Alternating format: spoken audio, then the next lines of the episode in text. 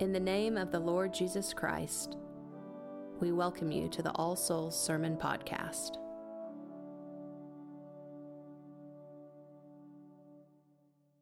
In the year 1984, moviegoers across the world experienced just a taste of what it might be like to sit at the feet of someone truly wise. Mr. Miyagi, the now famous mentor of Daniel LaRusso in The Karate Kid, opens our imaginations to what it might be like to patiently learn from an unexpected source of knowledge and power, to submit oneself to an honorable teacher and obtain the skills truly needed to overcome the odds and do the impossible. As one watches The Karate Kid and follows the story of such an ideal mentor and such an ideal student, we might wonder why this sort of relationship seems limited to the TV screen. We often find our own role models in the form of sports and television stars, of musicians and influencers and politicians, people who broadcast their values and ideas to us from far away, while we, from across the screen, long to mimic this sense of fulfillment and achievement that we glimpse in these figures and in the stories that they tell. To some, it might seem at this point more liberating to just avoid concepts of mentorship and submission altogether and embrace the freedom of determining one's own life choices at one's own pace seeking wisdom and understanding from within instead of from others. Our gospel reading today takes us back to a reality without our modern ways of communication or Western sense of individualism, but with that same sense of longing for understanding and for a more fulfilling life full of achievement. In the world of the Gospels, there were certain types of people who made it their mission to obtain wisdom for others.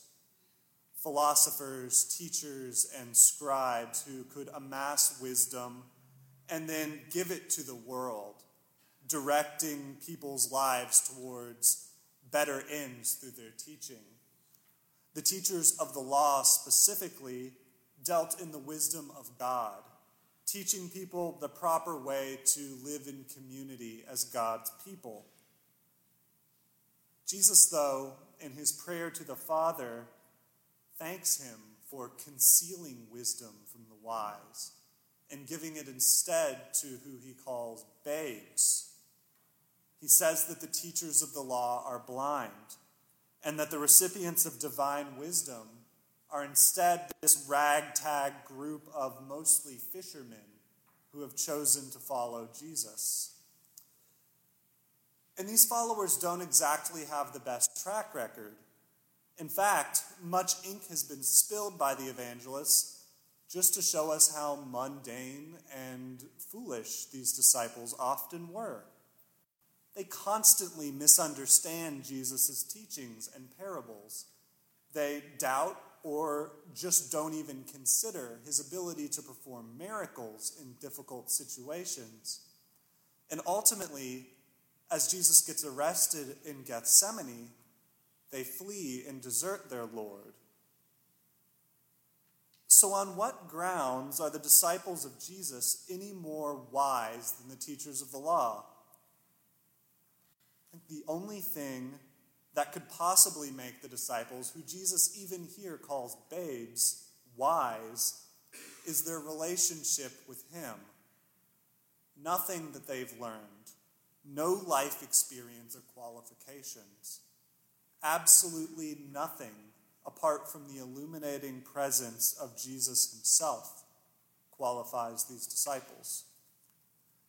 Jesus says in verse 27 All things are delivered unto me of my Father, and no man knoweth the Son but the Father, neither knoweth any man the Father save the Son, and whomsoever the Son will reveal him.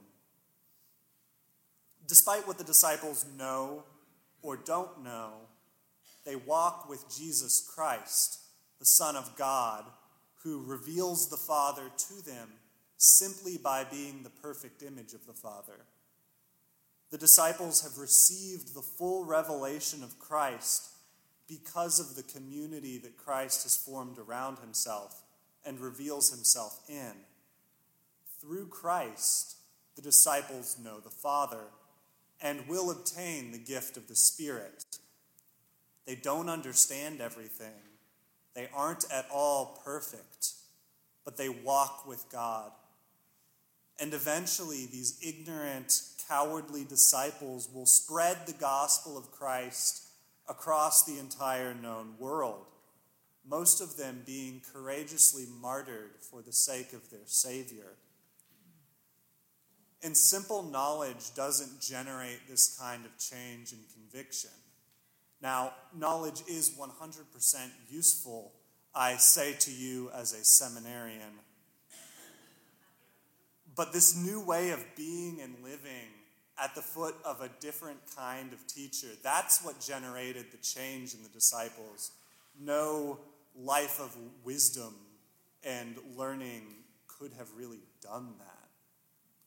To return to our example of the Karate Kid, what separates Daniel from his opponents is not his innate knowledge of karate or years spent practicing, but the change of character stemming from his relationship with Mr. Miyagi. Daniel's opponents from the Cobra Kai school most definitely had a more in depth understanding of martial arts but their character remained unformed. Daniel, on the other hand, did chores. He talked with and he learned from an old man. He formed a relationship with his teacher and absorbed the character of his master as he learned martial arts from Mr. Miyagi's unconventional teaching method.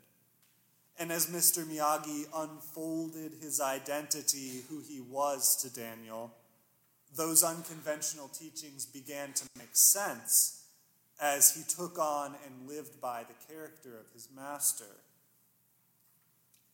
Christ is the image of the Father in the world, and in his life, death, and resurrection, he revealed the very nature of God to his disciples who then went on to imitate Christ in their own ministries and martyrdoms. The disciples lived life in community, slowly shaped by Jesus into the people who would build up his church. They wouldn't remain ignorant disciples forever, just as Daniel LaRusso didn't remain ignorant of martial arts forever.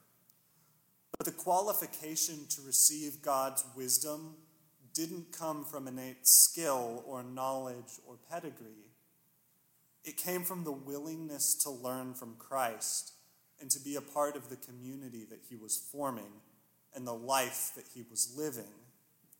And eventually, in that wisdom, that relationship, that life, they were ready to put on Christ's yoke and bind themselves forever to his ministry these comfortable words we hear at the end of our gospel reading each week after confession Come unto me, all, that, all ye that labor and are heavy laden, and I will give you rest.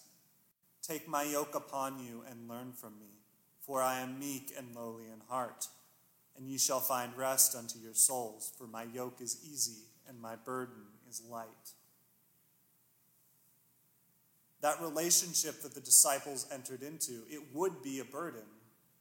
Christ promises that it is a good burden coming from a Lord who is gentle and meek and lowly in heart. But it is nonetheless a burden. When we accept this burden of Christ, we are yoked to and united to him. We're given a relationship of participation with Christ when we take on that name Christian. We, with the disciples, take on the work of our Lord and all that comes with it. This is a work of healing and reconciliation, forgiving and being forgiven. Our burden is the cross. It's suffering for the sake of the gospel. It's constantly dying to ourselves. It's rejecting the ugliness in the world and the ugliness within ourselves, and instead clinging to those things that bring us closer to Christ and that builds one another up. During my time here at All Souls, people have often asked me what I've been learning throughout this internship. Now, I could answer that question in a lot of ways, but most importantly, I've learned much about our shared Christian vocation to remember. Remembering is something that Christians just do. We remember the story of Scripture in which we locate ourselves, and we live by that story. We do in the Eucharist, we do this in remembrance of Christ. But Christian remembrance is something so much more than just recalling or remembering something. Christian remembrance is so much more powerful. In Christian remembrance, we actively participate in God's reality, and by the Holy Spirit, we are given Christ Himself. During the daily office, we pray each day for our community and for the world. We say each other's names out loud. We vocally remember each other as we pray for the church. We don't forget about those unable to make it to church. We don't forget about the faithful departed. We don't forget about those in need. These lists of names that we pray for every day get long and unwieldy, but that's reflective of our Christian vocation to remember one another in our prayers. Because as we are yoked to Christ, we are yoked to his church, to each other. We remember one another. We visit one another. We bring Christ to one another. We walk with one another in joy and in suffering and in death, but ultimately in resurrection. My prayer for this community is that you never, ever forget that vocation. Because that yoke of Christ placed on you to remember and care for one another, seeing the image of Christ in one another, don't ever forget that, all souls, because it is beautiful. And the world is so very much in need of that, especially today. Christians, we are bound to take on Jesus as our teacher and as our Lord. Christ is the rock on which we stand. The wisdom of Christ is the wisdom that we accept, and Christ's burden is the burden that we take on.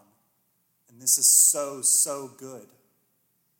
Because the wisdom of the world today makes it easy for us to think of ourselves first as individuals, without masters and without accountability.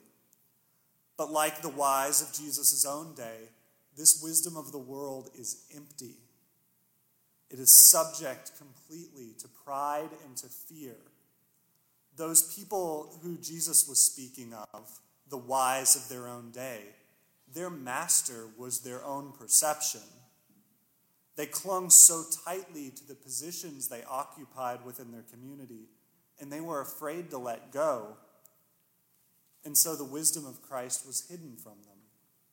They were unable to take off that worldly yoke and accept what Christ had to offer. So instead, that wisdom was given to a group of absolutely ordinary often thick headed and frustrating disciples, but they were willing to accept what Christ had to offer, learning from him and participating in the work that he was doing and the life that he was living. This group of disciples proclaimed the gospel to the ends of the earth, establishing communities that continue to this day to this community of all souls, sharing together in Christ's mission, bound together by Christ, and carrying a yoke that is utterly foreign to the wisdom of the world, but salvation and new life to all who are willing to put on Christ. His yoke is easy, and his burden is light. Thank you for listening to the sermon podcast of All Souls Episcopal Church. For service times and more information, go to allsoulsokc.com. God be with you.